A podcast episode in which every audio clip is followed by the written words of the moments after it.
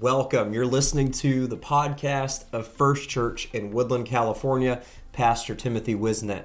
We're so glad you could join us, and we pray that this message you're listening to today is a blessing to your day. And I want to invite you also to visit us online at firstchurch.app to get connected with us and learn about our service and upcoming events. And uh, we hope that we can connect with you and see you soon.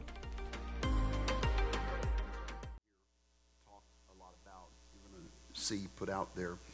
I spent some time with our leadership team in the beginning of the year talking about this um, that I, I had felt quite some time ago, and I mean possibly 12, 11 years ago, that when I was praying and I was asking, because I, I, I'm, I'm, a, I'm simple, okay? I, may, maybe, it's, maybe it's I'm a dummy, but I don't need somebody to give me 12 pages of instructions. Just point at me and tell me to do it. A few basic tips.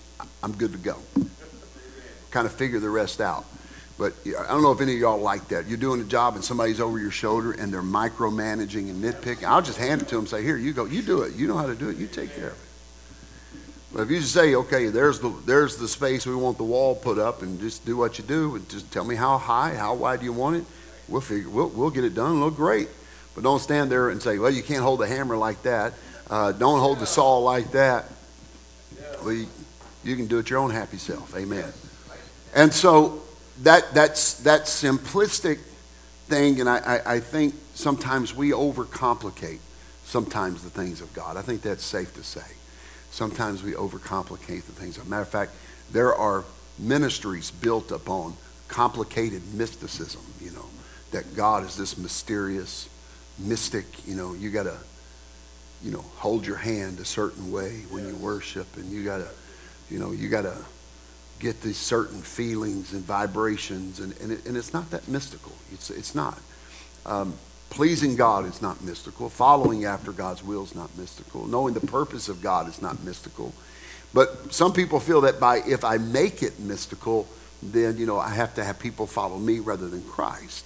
But the plan of God and things of God are, are not as often as complicated as, as we make them to be. And especially in this term revival. Everybody say revival. That we use quite often, that I use, and I, I, I think it's a, an aptly uh, usable word. The word revival means to make something that was dead live again. Uh, one definition says a new act of an old play. And so when we say revival, we're not speaking to the world. Revival would literally mean to the church, to make us live again, make our fire for prayer live again, make our passion for working in the kingdom to live again. But we kind of use it as an all encompassing word. We say revival, we not only mean the church, but we, we also mean the sinner, right? We, you know, revival means new sinners. And and in, in its technical definition, it, it, really doesn't, but I think we all understand.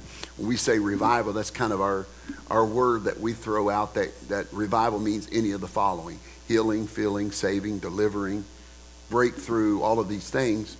Uh, but but there, are, there is a more defined term, and that is harvest. And because a harvest is a gathering, it's not a resurrecting, it's a gathering. Now, I'll say it like this we cannot have we cannot reap a harvest until we are revived. Okay, so revival still does work in the context that we're saying because if if the church is dead, God's not going to allow a harvest to come into that church. All right? And so we need to make sure that we are revived. Amen. Every day I need revival. That means I need to be revived. Every now, some of you may wake up. Now, I'm going to shock some of you, and, and hopefully you're sitting near somebody they can catch you in case you hit the floor, start passing out. this may shock you, um, and I gave fair warning, so no lawsuits if you faint on this one. This may be quite shocking, but um, after 20, uh, almost 23 years of full time ministry, I do not wake up in the morning yawning and begin to speak in tongues. Amen. My feet don't hit the floor and I get a holy shiver up my spine and just start dancing into the, the kitchen to start making my coffee and just speak in tongues and then flow under revelations for two. And anybody says they do that, they're lying like a rug. Now, it might happen every once in a while, but it ain't happening every day. You want to know why? Because when you wake up in the morning, the first thing you face is the gravity of your flesh. And the longer you live, the heavier that gravity is. Wake up and I remember I used to pop out of bed like a like a jack in the box coming out of the box. Not anymore. I I lay there for a minute and go. Am I ready for the pain that's about to ensue? And I put my I put my feet on the floor. Don't even smile. You don't even know what we're talking about. You just need to look very pathetic and sympathetic with us right now. We don't need anybody under 30 smiling at this because you're going to get there and you put your, especially somebody like me, and I've, I've, I've been broken from the waist down more than your whole family's been in two generations. You know, I got more metal in me than the cars in the pickup, and I, they're out in the parking lot. And I put my legs and put my feet on the floor, and I sit there for a second, and I think, you know what? It's uh, it's about to go down. So let's take a deep breath. And I don't just stand up anymore. Somebody help me. I have to rock a little bit to get. You don't just sit on the side of the bed and just stand up. You, you start using you start using the, start using dynamics and, and you start using uh, uh, force and you start you'll kind of rock a little bit to get up out of the bed and, and when you stand up, your back pops three times, both knees, both hips, both ankles, toes, fingers, neck, and you stand up, and all of a sudden you almost get lightheaded because altitude change from living at such a, at that, at that, y'all know what I'm talking about. Then you, then you snap, crackle, and pop your way across the bedroom and hope you don't wake up the neighbors or three dead people in the cemetery, and you get into the kitchen and turn on the electric kettle and grind those coffee beans. And, and if you couldn't smell them coffee beans, you'd be passed out on the floor like a puddle of goo. And, and, and the coffee bean, the aroma of, you, know, you might even snort some grounds. I don't know what you do. But until you get that beautiful, beautiful brown liquid into that cup and presses to your lips, and you take a drink, and then everything goes back into alignment with the universe once again and buddy doesn't ever get in alignment. You walk around for a minute and you're like, okay, I can conquer this day. And, and, and then you have a little talk with Jesus. Tell him all about your troubles. And it's only been eight minutes since your feet got on the floor. Did I just describe y'all's morning or is that just mine? And, you, and then you think about your day and all the things you've got, all the calls and texts and, and, and and the checkups and check downs and check outs and check ins and all of these things that you got going on. And you get to the bottom of that cup, Brother Roomba, and you realize that you're going to need more Jesus and more caffeine just to get to 10 o'clock. And so you pour that second cup and you review your day again mentally and you're processing. Y'all with me right now? Amen. And, and see, see, we need this along with our process every day We've got to revive this body just to get out the door and make a living. We've got to revive our spirit to go meet a demon filled dark world. Amen, yes. Our spirit's got to be revived in that same manner every day. The longer you go without prayer, the longer you go without reading your Bible, the, the, the further span you get between uh, just worshiping the Lord in your private time, whether it's with music or psalm or whatever it is, the, the, the, the harder, I mean, the, the joints of your spirit man begin to lock up. And, and, and you are you're sluggish and you're lethargic and the only way to get over that is to revive that spirit man every day. Amen. Because you're, you're not going to see a harvest until there's a reviving. You're, you're not going to make it to work until you revive that body. You jumped in that hot shower, cold shower, and you brushed them nasty teeth and comb that funky hair and go to work. And then you're going to harvest a paycheck. The same way happens in the spirit. If we don't get it internally right and internally aligned, then that harvest of our family being saved gets further and further out of our drift, like a ship being pulled away by the currents of the ocean from a dock. It just gets further and further out of reach. Keep yourself moored, keep yourself locked in and tied in to the flow of God's will for your life by staying revived in the Holy Ghost every day you live on the way to work. Have revival. I hope to see you uh, Thursday night or Sunday or Friday or whenever I see, and I hope that you will tell me, Pastor, I am in my second day of revival, and it's great. I had revival this morning, and I'm telling you, God's working on me. Amen. We, that, that used to be a big mark of who, who the good churches were. I'm going to tell you that maybe some of the secrets, you know, it's a, that church has been in a six week revival. Oh my God. They must be, oh Lord, how spiritual. They're in a 14 week revival. My, they've been in revival for six months. I remember when Modesto, uh, Bishop Keys and them, they were in revival. Uh, for nine months with uh, evangelist Chris Kraft. Nine months. And I was a young evangelist thinking, my God, nine months in one church. I run out of sermons in, in a few weeks. My Lord, nine months. And, and oh, you know what? You need to have a 365 day revival every year.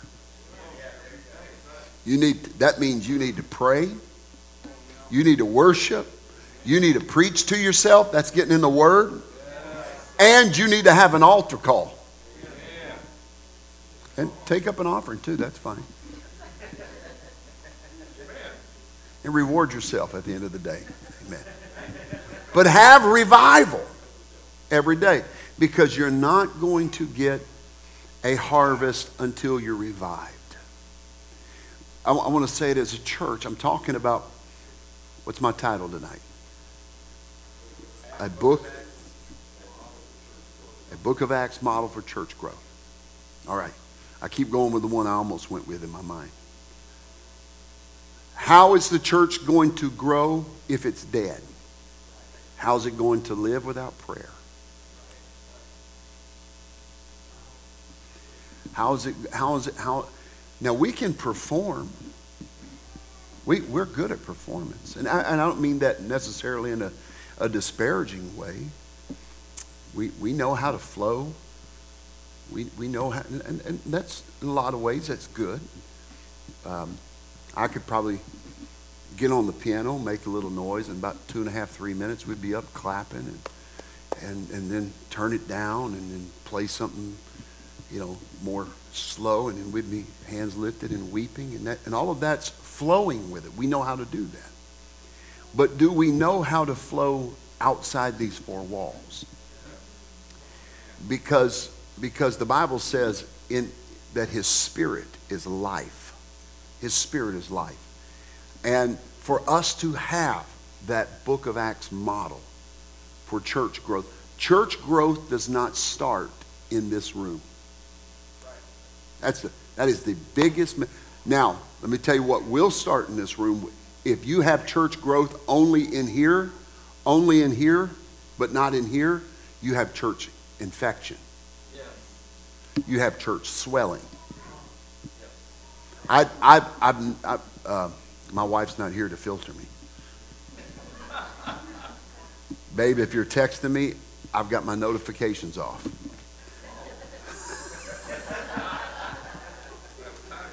About five minutes, a carrier pigeon's going to flop in here with a note tied to its foot. She's going to text Brother Alonzo, and he's going to be back there giving me signals. And...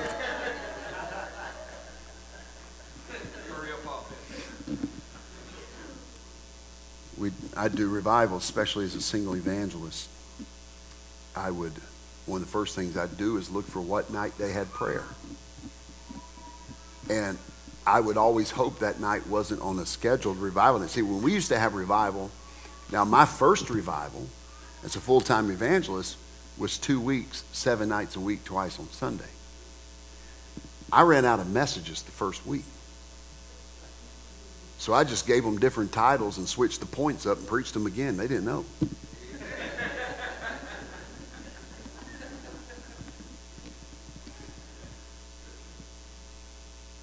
I used to carry around a leather attache case that Bishop Hurst gave me.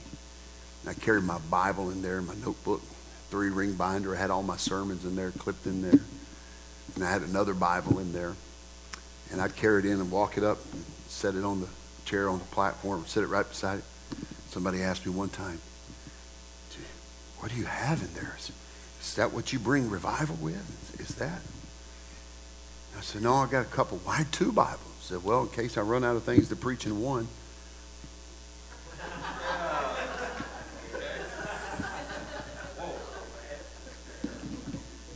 but I would, I would hope that they, because the average revival was Sunday morning, Sunday night, Wednesday, Thursday, Friday, Saturday night. That's how the average revival was for years. And, uh, but I would always hope they would have a prayer meeting night that was, that was on the schedule that they would keep. Because one of the things that I could do is slip into that prayer meeting and find out where the church's commitment to harvest is. Amen. It was really simple. Now, uh, and it wasn't just sometimes that sometimes you'd see the same crowd at prayers you'd see on Sunday night. That's great. But it was there was no prayer. It was just it was uh, noise. It was grunts and groans and sniffs and sniffles. It was not. And I would just go, okay, well, one of two things has happened here. Either either they don't want to pray or or they don't know how to pray. And or some, a lot of times go to a church and my God, they're climbing the walls and ripping the light fixtures out, screaming and talking in tongues and dancing. You know, hey, they're ready. Because harvest, harvest only follows revival. And revival is what the church does. Revival doesn't start here. Revival's not what happens here. Revival must first start outside the church with us. That makes sense? So we can kind of fake our way through it. that's real easy. We can dance when we know we're supposed to dance, clap when we know we're supposed to clap, run the aisles when we know we're supposed to, weep and cry, and all of these things, and then walk right out those double doors and never consider our spiritual well being until we come back to church. And if that becomes the case, then God cannot allow a harvest to come into our life until we allow revival to happen in our life. Bishop uh, Billy Hale uh, started, uh, actually, Brother Keith Clark started the church in Denver, and then Brother Hale took the church. Brother Danny Hood has the church now. It's his father-in-law. Great revival church in Denver, runs several hundred people. And I remember uh, when we first started the church in Vacaville, I was at a meeting where uh, Bishop Hale was preaching, and uh, he was really challenging churches to to dig deep into a prayer life. And he said um, he said that uh, people would ask him, Brother Hale, how is how, how goes revival at the church? And he would say, "What? We're not having revival." And they would look at him stunned. I mean, he has one of the larger churches. And he said, uh, now we're not having revival right now. And they'd say, well, I just, you know, I just saw pictures uh, and, and the place was packed out. There several hundred people there. He said, there's a lot of people there, but we're not having revival. And I, I remember sitting there thinking, my God, he's being completely honest here. This is shocking. He said, we're not having revival. I said, what do you mean? You're, not having revival. The place is packed out. He said, oh, No, it's full. But the church is not having revival. And they asked him, So, well, what do you mean? He said, Well, you know, the sanctuary holds about 800 or 1,000. It's packed out on Sunday.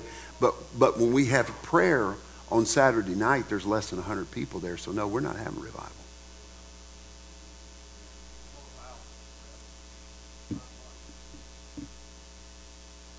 And so he told the story. He said a little later, somebody come to him and said, well, same person, saw him at another meeting. Brother Hale, how's revival in Denver? He says, well, it's, it's growing. It's not quite there. And, they again looked at him and said, Brother Hale, I mean, I heard you guys were having to, you know, maybe go to multiple services. He goes, oh yeah, the place is packed out. He said, but we're, we're only up to about 250 people in prayer. He said, I'm, I'm, I'm greatly concerned. I'm burdened. And it wasn't until a couple years later this same person came to him and said, How's revival? And they said, and Brother Hale said he got. If you know Brother Hale, he doesn't get emotional at all. He's very, very um, mellow. And he got excited. And he, lived, he just kind of did a little jump and said, Whoa, we are having revival. He said, My God, we had 600 people at prayer on Saturday night. Now we're having revival. See, what they didn't ask him was, Are you having harvest? What they were meaning was, Are you having good church? That's what they meant because that's what we term in our Pentecostal thinking that revival is. Are they running the aisles? Are they dancing? Is are everybody feeling good, backslapping, high fiving, good programs? How's the youth group doing? How's your music going? Because that's revival. No, that that that is culture. Revival starts here. It starts here. It starts, I'm talking about a New Testament strategy for church growth, a book of Acts model for church growth. I want to, for God to grow this church, listen, He's got to grow this church. Amen. If, if I want my family to be saved, and I do, listen, I want them to be saved in a revived, revival church. Amen. And I know what some of you might be thinking right now.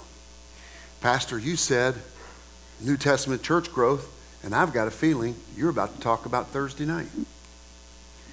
And you have a wonderful gift of suspicion. Because I am going to talk about Thursday night. My prayer is that our Thursday nights become the most attended service in the week. Now, let me tell you what that doesn't mean. That doesn't mean Pastor said he only wants us to go to Thursday night prayer. We can go on vacation every weekend. No, that's not. Because if you're really praying that prayer, you won't come to that conclusion. I have got to revive, just like I got to revive this every day. I got to revive my spirit man every day. Because until I, I know this is not deep and profound and what, you know, but I've got to revive this every day like I've got to revive this every day. My God, I wake up in the morning and I've got, my wife says I do a science project every morning because I, the way I do my coffee, I can't help it. Her taste buds are ruined with Starbucks junk coffee. I get up every morning, I turn on my electric kettle, Elder Henderson, and I grind those beautiful beans, and I put them in my Chemex, and I pour that boiling hot water on top of those beans, and they bloom, and you can almost feel the Holy Ghost when that happens, because it releases an aroma unto your nostrils that I'm telling you, and, and oh, hallelujah, and I and I go and I take my oatmeal because I eat oatmeal every morning. I have for seven years. I eat it every morning. And I don't put, I don't like mine hot. I put milk on them and I let them soak for a while while making my coffee. You don't have to do this. You can still be saved without doing this. And, and I take that, you know, wait for that milk to get, to, to, to, to begin to tenderize that oatmeal in that bowl. And I get my coffee ready. And some mornings I'm in, I want it black mood. And some mornings I want uh, some cream in it, and, and I get it all ready, and I sit down and I eat it, and then when I get done eating it and I'm facing the day, then I reach down and, and I have pre-packaged, I package them 10 days at in advance, and I have pre-packaged vitamin pouches and little, little Ziploc snack bags. And, and there's, I think there's like 33 or 35 vitamin capsules that I take every morning and I take so many a lot of mornings. Um, I, I, they kind of get hung up. I don't know if you, y'all take enough vitamins to do that. And that's why I take a piece of buttered toast and I put some apricot preserves on it or some blackberry jam. And, and when it gets hung up, I just take a big old drink of milk and some toast. Amen. And I knock all that log jam of uh, vitamins on down a little bit further, and I take some more, and my wife looks at me with the greatest sympathy and empathy, and, and, and I just take the rest of them, and, and I don't know if they're doing good or not, but I'm going to keep taking them. uh, I got to quit, quit reading books on, on new discoveries of vitamins because as soon as they say, we have found this, I already go out and get it. I don't even care what the rest of it says. And, and, and I take that, and, and, and so I prepared myself for the day. I've, I have gotten my, my physical man. Everybody say, my physical man. I've got my physical man ready. I've got him revived, albeit it ain't what it was 20 years ago. I've got it revived, and I'm moving forward with the day. How much more consideration should we give to our spirit man to revive it every day? To say, I need to give it the vitamins of the Word of God. I need to wash it down with tongue talking prayer. I need, come on, I need to revive my spirit every day. Created me a clean heart, O oh God. Renew within me a right spirit. I don't need that to happen on Sundays. I need it to happen every day of the week. So that the New Testament model, the book of Acts model of church growth starts with us as individuals. Starts with us. Amen. Now, here's what I've learned. God can have, you can see a revival or a harvest break out in the church with just four, five, six people coming together into that unity and seeing that break loose. But it is infinitely harder than when you can get at least half of the church on the same page. It's rare you'll get all the church on the same page. I mean, you, you can you can say we're going to take a church vote. Is the sky blue? And there's always going to be one cantankerous person that believes the earth is flat. It's going to say, no, sky's not really blue. If you look out the corner of your eye, it's kind of got a purple hue to it. Well, no, the sky is blue. All right. So may not get us all on the same page, but it, I, I, I've seen this happen. Uh, and this is why I was so thankful I evangelized for uh, years as an evangelist going to church. I could see this happen. Go to churches where the majority of people were just content to come to church, go home, don't, don't, don't stir the nest too much. But there would be a core, and that core was dynamic in prayer and fasting and evangelism and in the Word. And what you would see happen is God appeal to the fire of the few rather than the lethargy of the many and you'd see revival stir up. And I could tell you stories right now. You look at me and go, I don't, I don't, I don't think I believe that. Of what church people do when revival and harvest starts happening and they're not revived within themselves. I've seen them. I've seen them cuss people. I'm talking about supposed to be Holy Ghost filled people. Cuss people out for sitting in their family's pew. So they're not saved. They said, yeah, you know why they weren't saved? Because they had a prayer life. They wouldn't have done that. I've seen them get mad because people of the wrong color came into the church. I ended a revival in a church where we had some African American folks receiving the Holy Ghost and hear them be told that there's a church across town they'd feel more welcome in. See, praying people don't, don't act like that. Revived people don't act like that. It's amazing what people will do under the guise of, of holiness and following Scripture when there ain't no prayer in their life. Y'all with me right now?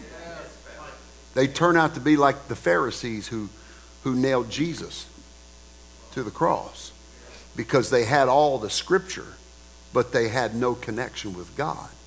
In their, and they felt justified that as long as they obeyed the letter of the law, it didn't. That's why Jesus said, you, you profess me with your lips, you praise me with your lips, but inside you are dead man's bones.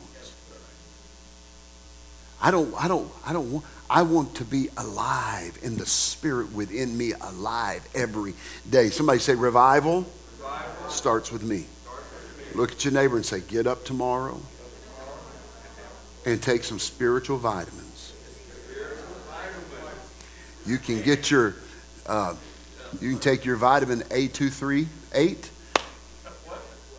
Take your vitamin PS 9, 1, and 1. Those are some scriptures, all right? You can take your C2 and 9.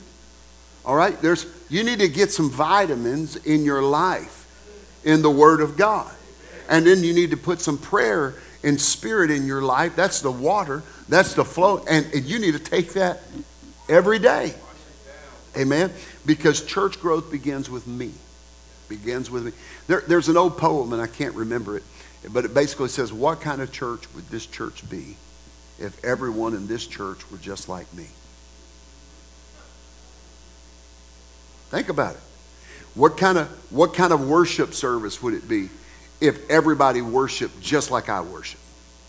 What kind of an altar call would it be if everybody responded to the preaching just like I do? What kind of, what kind of growth would we see if everybody evangelized and put in the effort to evangelism like I do? You got to personalize it. And if, and if you can't run the aisles over that answer, then revival needs to start right here. Starts with me. Look at your neighbor and say, It starts with me. Tell them it don't start with you. It starts with me. Me. Starts with me. Amen. We, we, we try everything we can to, to uh, and willfully to make things as convenient to, to keep God in the forefront of your mind. Brother Garza built a phenomenal app. People see it and they brag on it. I had a pastor not too long ago talk about how great our app was and said, You, you think he would build one for us? And I said, Nope. Hello. I said, Really? I said, No. no. He's oh. already spread thin enough. I don't, I don't want to say, if we're going to spread him, we're going to spread him on our toast, not yours. Okay? He can't build you one. You didn't say, yes, I did. I looked at him. As soon as he stopped, put his lips together, I went, nope.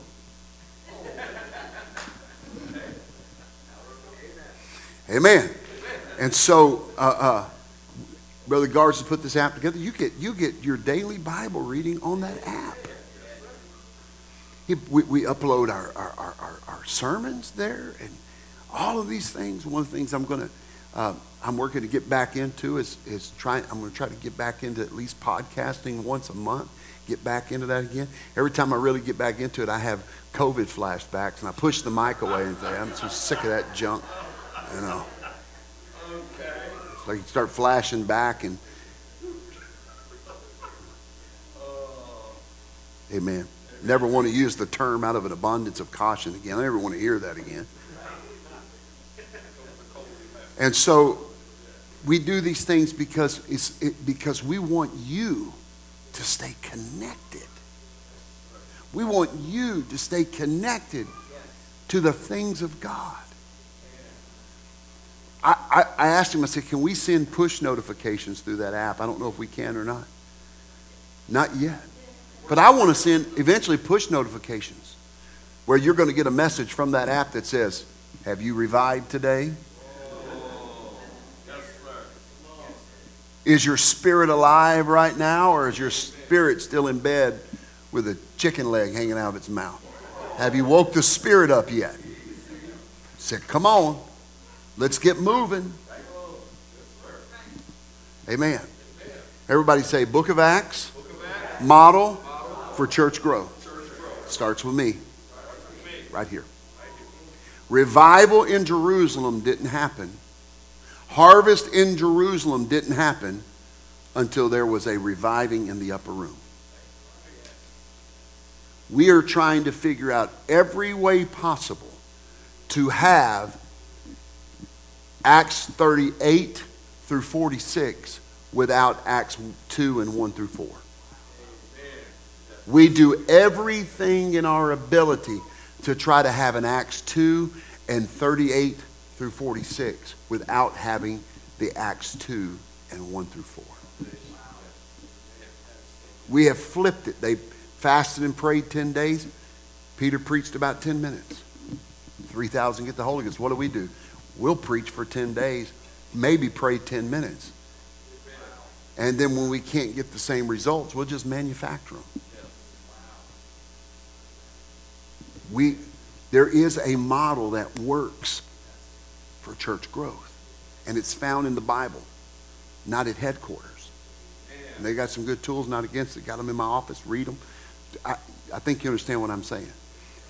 We, those programs that have worked other places and, and could possibly work in other places, those things cannot have the ability to work until we are revived spiritually. I, when we started the church in Vacaville, and up. what time did I start? I didn't turn my timer on. All right. You lost your donut bonus for the week.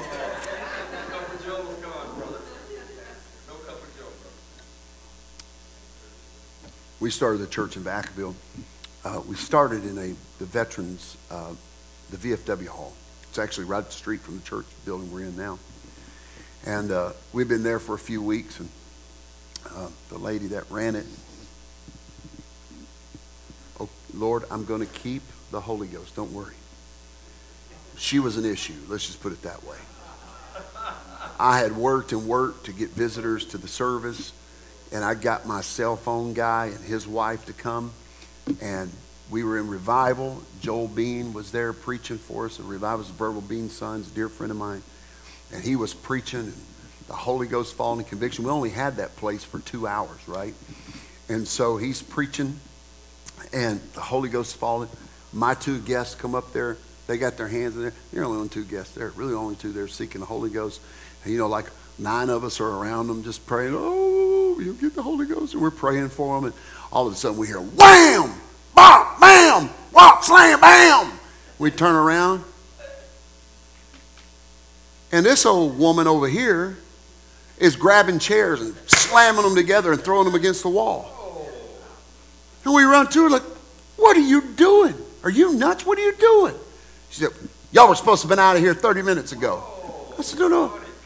We have it till 4 o'clock. And she went, Oh, I'm sorry. And just turned around and walked out.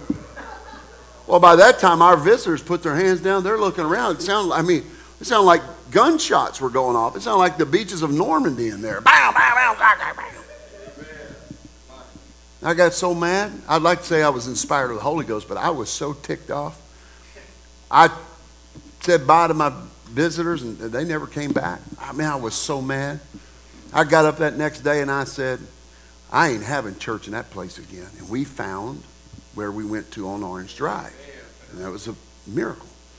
And so we were on Orange Drive, and uh, we started uh, having church there, and got to be good friends with pastor, the pastor of the, the host church there, the Nazarene Church, good guy, and uh, end up praying him through the Holy Ghost, sitting in the front seat of a truck.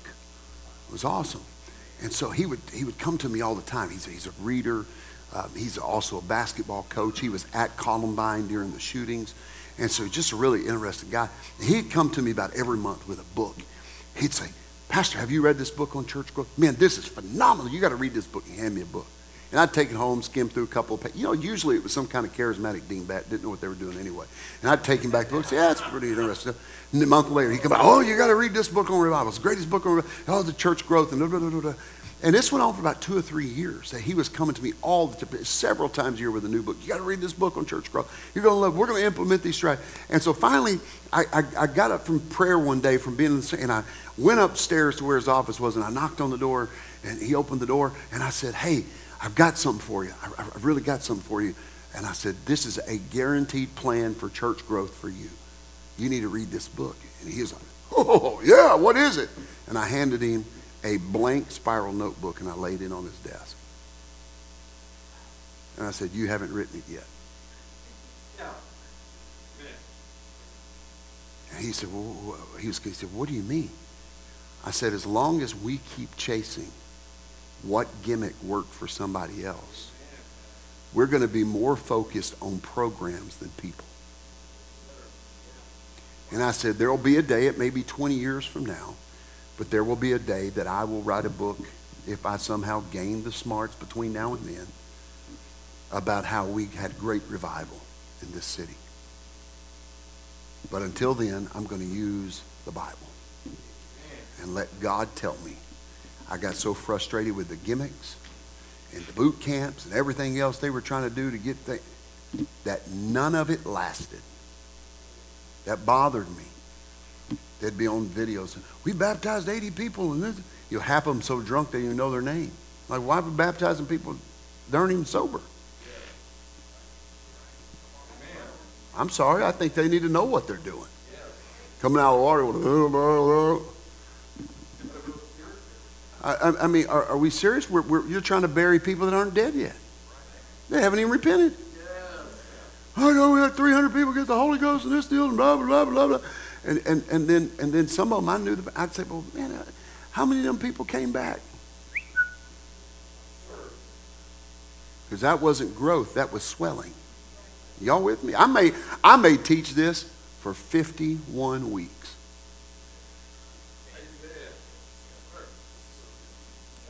We've got to let the word be a pile driver to the foundations of unbiblical revival that we allow to get in us. Does that make sense? And I'm not talking because somebody else taught it to you. Maybe it's ideas, ways we think. We've got to, there is a way for your family to be saved. You might be the only one that can reach them. But if you're waiting on the church to reach them, it may never happen.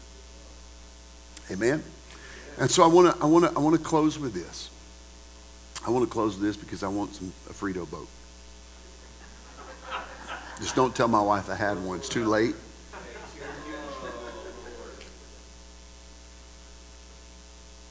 If you'll, I'll tell you when to go to the next uh, graphic. I want to walk them through this. We'll play it if, if possible. Go ahead and put up the PowerPoint, and then I'll, I'll tell you to click when to go to the next one.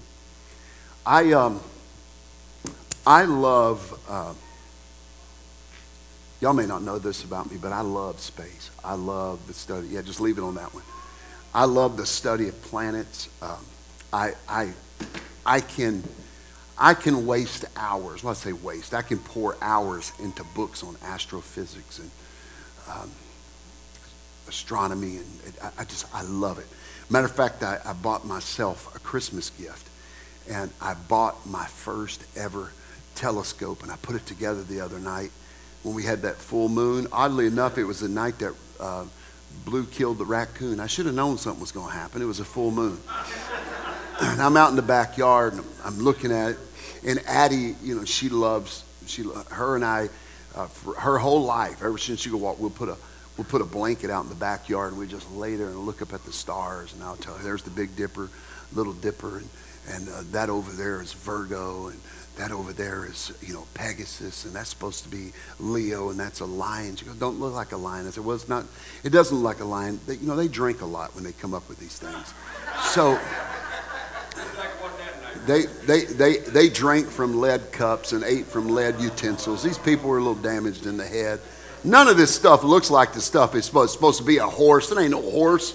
That's three dots across 10,000 light years. That's not. And so, so I love that stuff. And I love the study of planets. I, I absolutely love it. Love, there's nothing on this earth I'd rather do than what I'm doing right now. But if I weren't doing this, I would, I would not be a good nerd because I'm not smart enough to be, but I'd like to probably be that guy with a tinfoil hat and a white lab coat, you know, thinking that I understand astronomy. And so, um, our, our, our solar system is a part of a galaxy, it's part of a universe. And within our, within our solar system, within our galaxy, there's millions of stars like our own sun that we orbit around it, gives us light, heat, energy, and all of these things. And, uh, you know, the big, you know, you, Big Bang thing. Do you know the Big Bang wasn't even found by a scientist? Did y'all know that? It was a Catholic priest that came up with the Big Bang Theory. Did y'all know that? It was a Catholic priest. He came up with the Big Bang Theory. And they still teach it as it could, it's viable that all of a sudden something oh. came out of nothing. And I think I've said this before. Now scientists say the Big Bang was neither big nor was it a bang. Yeah. So why don't they call it the little squeak or something like that? so in our solar system, there's nine planets. I don't care what NASA says, Pluto still counts. Pluto still counts. My very eager mother Y'all don't remember that? How to remember the nine planets? You, you learned that my very eager mother serve us nine pizzas. And if you don't, it would just end on us if you don't have Pluto. So you got to have the pizzas. Okay. So in the middle of our solar system, our solar system is our sun. Okay, it's our sun. It's our star that God placed there. Whether he did it 6,000 years ago or 10 trillion years ago, it, it really doesn't matter. He put it there. And, and then he put Mercury, then Venus, then he put the Earth, and then there's Mars, and you're going out, and you got the other planets going out. And so, I, there's three words I said earlier to familiarize yourself with going forward this year because it's actually in the mission statement of our church. is three words. Um, anybody but a gatekeeper. Do you know what those three words of the mission of our church at First Church campuses is? Anybody but a gatekeeper. And that's why you're going to hear it a lot. Because it's connect, serve, grow. And about 12 or 11 years ago, God spoke that to me. The mission of the church should be to connect, to serve, to grow. And three different phases. One, connect to God. Connect to each other, the body of Christ, and connect to the sinner. Serve. Now, this is before and believe me, I can show you the graphics that are time stamped long before everybody started doing connect, self, grow, go, you know, frou frou, aardvark, whatever. It was those three words God gave me. I come up with the cheesiest design because I'm not a graphic designer. Like 12, maybe it was longer than that. Maybe, maybe it was longer than that. Serve. Serve God, serve one another, serve the community. Grow. Grow in God, grow together, grow in the community connect, serve, grow. And in those three facets, toward the end of last year, I began to put this together. Everybody say First Church. First church. Y'all passed the test. Congratulations. Y'all got no. First Church. That's the sun. That's the that that that is what our lives should should orbit around. And I don't mean First Church as in the building. I mean we are the body of Christ, right? Who is the head of the church. So I don't think it's a stretch to say that should be in the center. Jesus in the center, his church in the center. It's all encompassing, it's one. And our lives should move around that. Amen. And so I began to put that as our sun. Go ahead and give me the next three. You're going to see three rings three rings of orbit that we all need to be in if you'll leave it there. These three rings are made to visualize what brings us closer to the body, closer to Christ, and more importantly, will bring others. See, we always try to just jump from that first ring and drag them kicking and screaming into the middle. Or we just hope that the middle will go outside the rings and grab them. Could you imagine if the sun said, not enough light on the south side of the earth? I think I'll just jump over there real quick and warm it up. yeah, we wouldn't exist it's like that. If the earth is, I think it's eight miles closer in orbit than we are now, we'd be a burning ball of fire. Isn't it amazing? We're eight miles further away from the sun, we'd be a block of ice. It's amazing how God positioned us. And people say it's an accident. So so what are these three, these three circles? They, they are what our, our goal should be. And I'm going to run this because I am going to teach on this a little more. I, I knew I wouldn't get done with it tonight. Give me the next slide. How do we do that? Connect groups. That is the furthest, that is the most outer ring of this. That is the, that should be the connecting point. That, y'all ready for this? Hold on somebody so they don't fall out. You know what connect groups are for? Connecting. And shocker, if you don't go to one, you're not connecting. We got to connect more than just in church. It's, it's once a month, six times out of the year. Three months in the spring, three months in the summer, fall, or, or in the fall. Now, connect groups. That is to connect. I think there's a, a misunderstanding on this too. That is, oh, this is a church fellowship group. No, it's not. I've had people in both campuses lately call me in the last year and be like, I'm not hosting another one. Nobody ever shows up. And I always respond this way Who did you invite? Well, I, I, we put it out there. I thought people would know. Huh?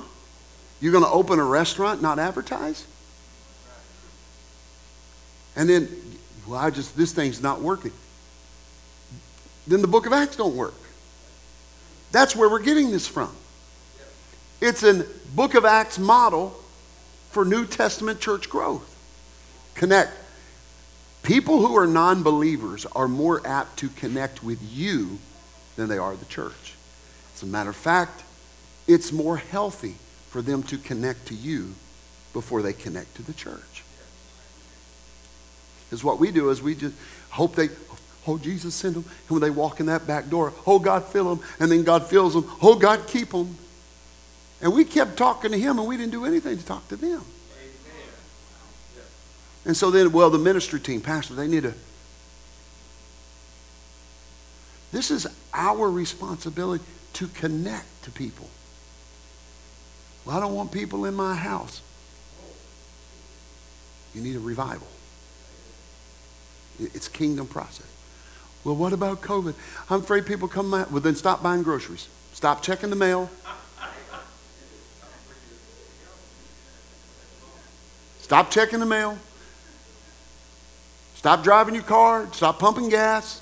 It's everywhere. I'm with Bishop Mangan on this one at, at, at, at uh, because of times he said something. He, he said, you know, we've got several people, key members missing. I can tell, my wife is here right now. She, I'm, I bet she's looking through that camera right now. He said something, and that place erupted. I thought it was going to be offensive, but it wasn't. Place erupted.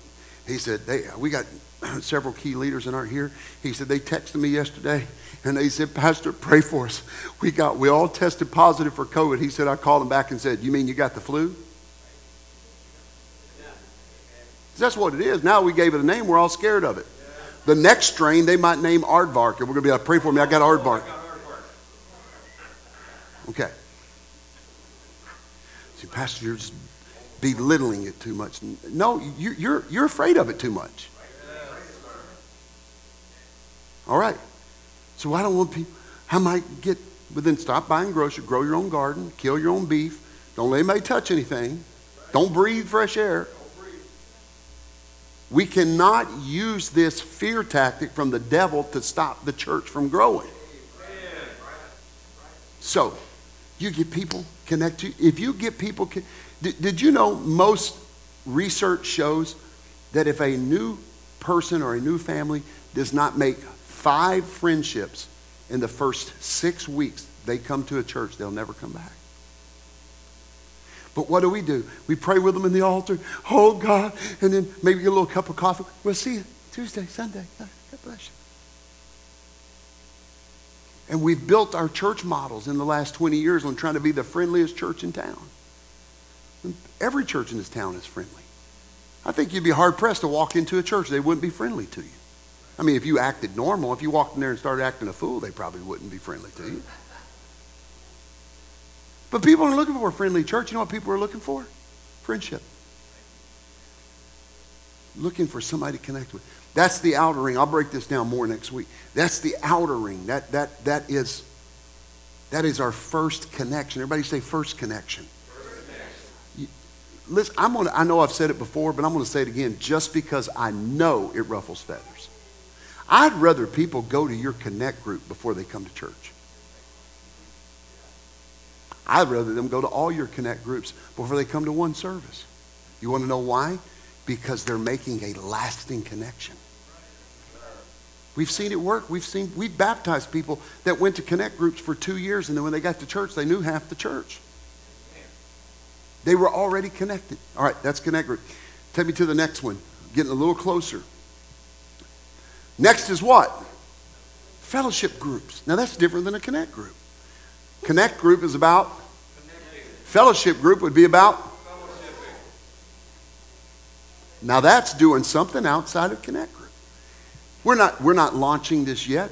I'm hoping some of you will take the personal initiative to, to fellowship. I, I know i think some of the guys were going out shooting guns saturday. That's a fellowship group. Maybe uh, I, I, know churches where some of the ladies they get together every morning and they walk two or three miles or something like that. That and they talk about the goodness of God. They do Bible studies. Well, that's a fellowship group. So now we've got them connected. We're connected. Now we need to build a relationship through fellowship. Notice I haven't even talked about a Bible study yet.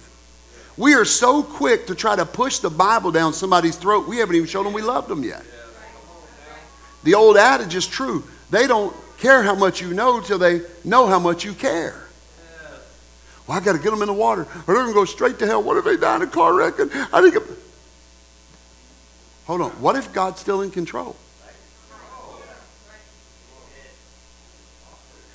What if you push them further away by trying to beat them over the head with the Bible? Then embrace them with fellowship. I just don't know. I'm, I'm already so busy. Oh, Lord. Hey, you know, order some Domino's, stick it in your own oven, and pull it out. They'll think you cooked it. And have them over. Go get you a bucket of Popeye's chicken. I'll come over for that one. Even uninvited, I'll climb in the back window if you leave it unlocked. And that's aside from Connect Group because a fellowship group, it's Christian, it's biblical centered, but you're building a relationship to get them to a Bible study. You notice the first two things is all about making that person feel like you, you care, you truly love them.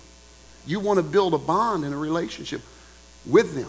And then the third ring, which is closer and closest to the church, if you'll click the next, is discipleship. Because discipleship really actually began when you first connected. And discipleship is where Bible studies come in. How many like to have a Bible study group going in your house one night a week? Have a discipleship group eh, going on in your home. You, you have 20 people going through a Bible study. We got Bible studies that go 12 weeks in my father's house. All of these different Bibles, you are discipling them. And as they're growing in God, they're getting closer and closer and closer. And by the time they get into that part where it is the church, where the body of Christ is, where Christ, the head of the church, is, they've already been connected. They're already established in relationship, and you're already making a disciple. See, this takes a whole lot more work than just somebody preaching on evangelism. We come and cry and give ourselves away and then pick ourselves back up, walk out. This is a New Testament model for church growth. Has nothing to do with gimmicks or tricks or trends or fads or strategies. It's just what they did in the Word of God. Brother Lucas, if you'll come, I'm going to close on that. I want you to pray every day God, help me.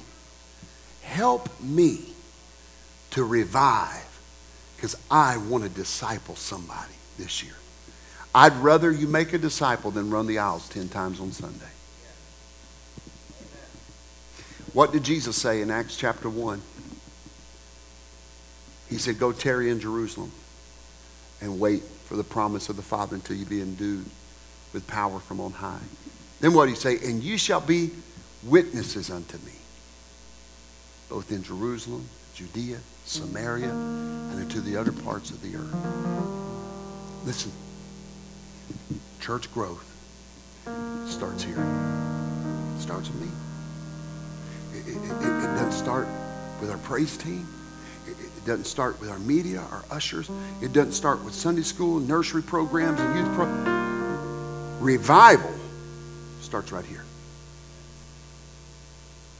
So, all right, Pastor, I've been doing that, but I just, nothing's happening. Don't worry. Hold on, brother. Hold on, sister. I think there's an awakening happening. And you're not going to be the only one doing that.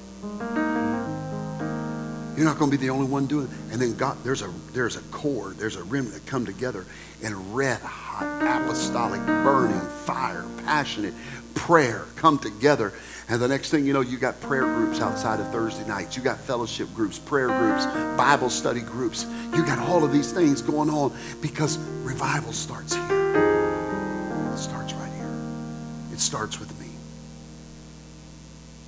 The early model of the church, if you'll stand with me, and I close with this.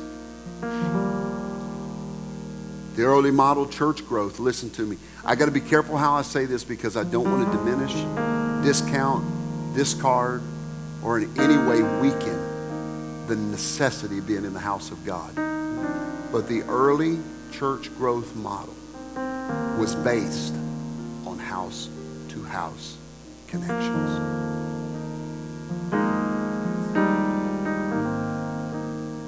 What did it say? Acts 2 46. And they continued, day, continued daily with one accord in the temple. We got that. And breaking bread from house to house. And in that day, with the number of the disciples, or, or the Lord added to the church daily, such as should be saved. I want you to pray. We got, we're doing something different with Connect Group this year. Uh, uh, we start in March, March the 2nd. See, we're, we're, we're changing it up a little bit this year. We're doing something a little bit different. You know, when COVID hit, we, we just said, if you feel like having one, if you feel safe, you know, we're, we're ripping that out of the way. You, I mean, you ought to feel safe. You go, if you go to a grocery store anywhere, you ought to feel safe. Or if you buy groceries or check your mail. Now we're saying everybody needs to get in the Connect group. A Connect group. Because what our model is, what we're saying is, we're going to change it up. We, have done the, we've tried the last Friday of every month. We've done the first Friday. We're going to change it up, and, and we're going to do the first Thursday night of every month. We're going to go a little bit more detail about this in the next coming weeks. Because we want to make it available for you to host and to connect or to be a part, to support someone. We're going to have, we're going to make an appeal probably next week or the week after for those of you that will earnestly pray and say, okay, I'm going to open my home or maybe I'm going to plan one at, at Peet's Coffee or Starbucks or something like that. I'm going to host one. We're going to have you sign up, and then those that aren't able, for whatever reason, to host one, we're going to have you sign up for one of those that are available, like we did in the beginning, before and, up until COVID to sign up. You'll be assigned to a connect group for that semester, and we're going to see. Listen, I have, I believe with all of my heart, if we can get 51% of the church praying and connecting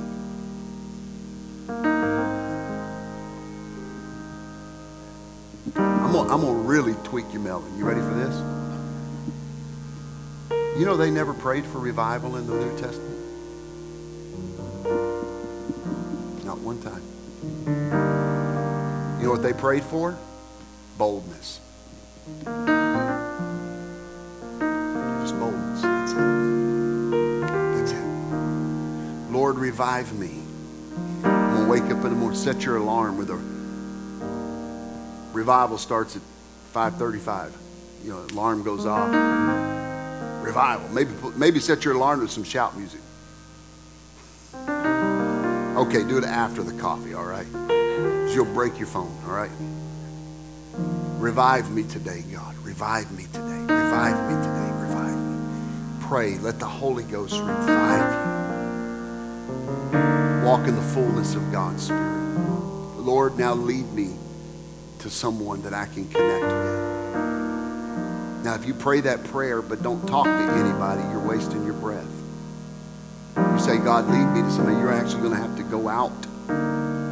See, I've been praying that prayer for 37 years and God's never led me to anybody. Okay, well, you've got to take the initiative. Open your mouth. The Bible said he'll fill it with words. Amen. Say revival starts with me. Starts right here. Say church growth starts with me. Starts right here. How many's going to have revival tomorrow? How many many's going to be revival tomorrow? We get that reviving, the harvest. listen to me, it's going to flow.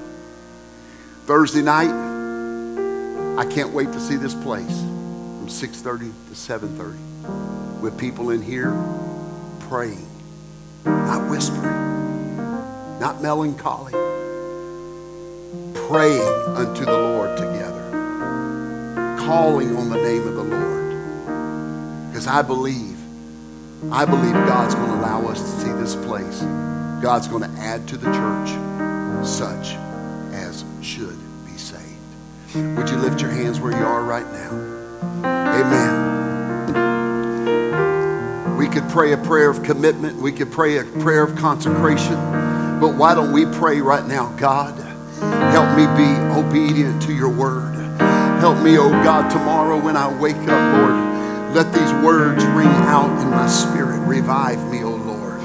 Revive me, oh Lord. Oh God, I pray, Lord, that I learned, oh Lord, last year to put your kingdom first. Now I need your kingdom to manifest in my life. And the only way I can do that is to daily, daily take up my cross and follow after you. Daily deny myself. Daily wake up and pray, revive me, God.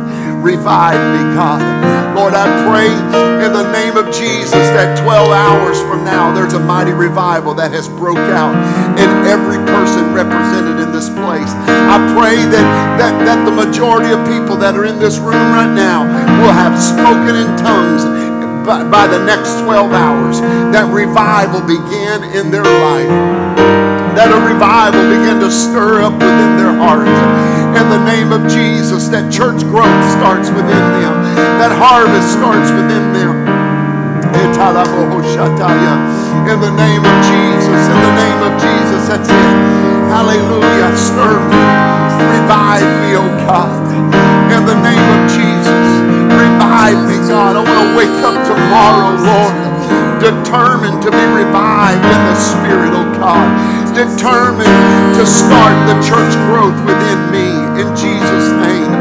Start my day focused on you, with my mind set on you in the name of Jesus. While I'm in traffic, while I'm in commuting, oh God, Lord, I'm going to turn my mind and my focus to you. I want to meditate upon you, Lord. I want you to speak to me and Reach over and just pray with somebody for a moment around you. Oh God, revive us. Let that revival start within us right now. Let it start within me because I am the change you're looking for. I'm the vessel you're looking for.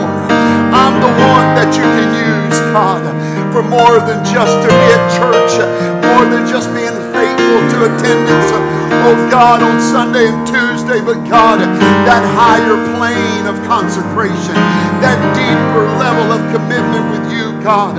I'm going to have revival every morning I wake up. There's going to be a revival start in me every morning. I'm going to give an altar call every morning. I'm going to get the word in me every morning. I'm going to walk into my day filled with the Holy Ghost. Hallelujah, hallelujah. I'm going to exemplify in my life the scripture that says, from the rising of the sun to the going down of the same.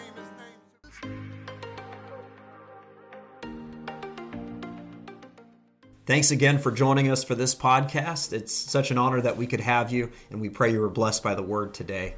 We want to stay connected with you, and so give us a follow on our social media pages on Facebook or Instagram. You can find all of those on our website at firstchurch.app. You can also stay connected with us through that uh, website, and you can download it as an app on your phone from there. And so until the next time, we pray you're blessed. Have a great week in Jesus' name.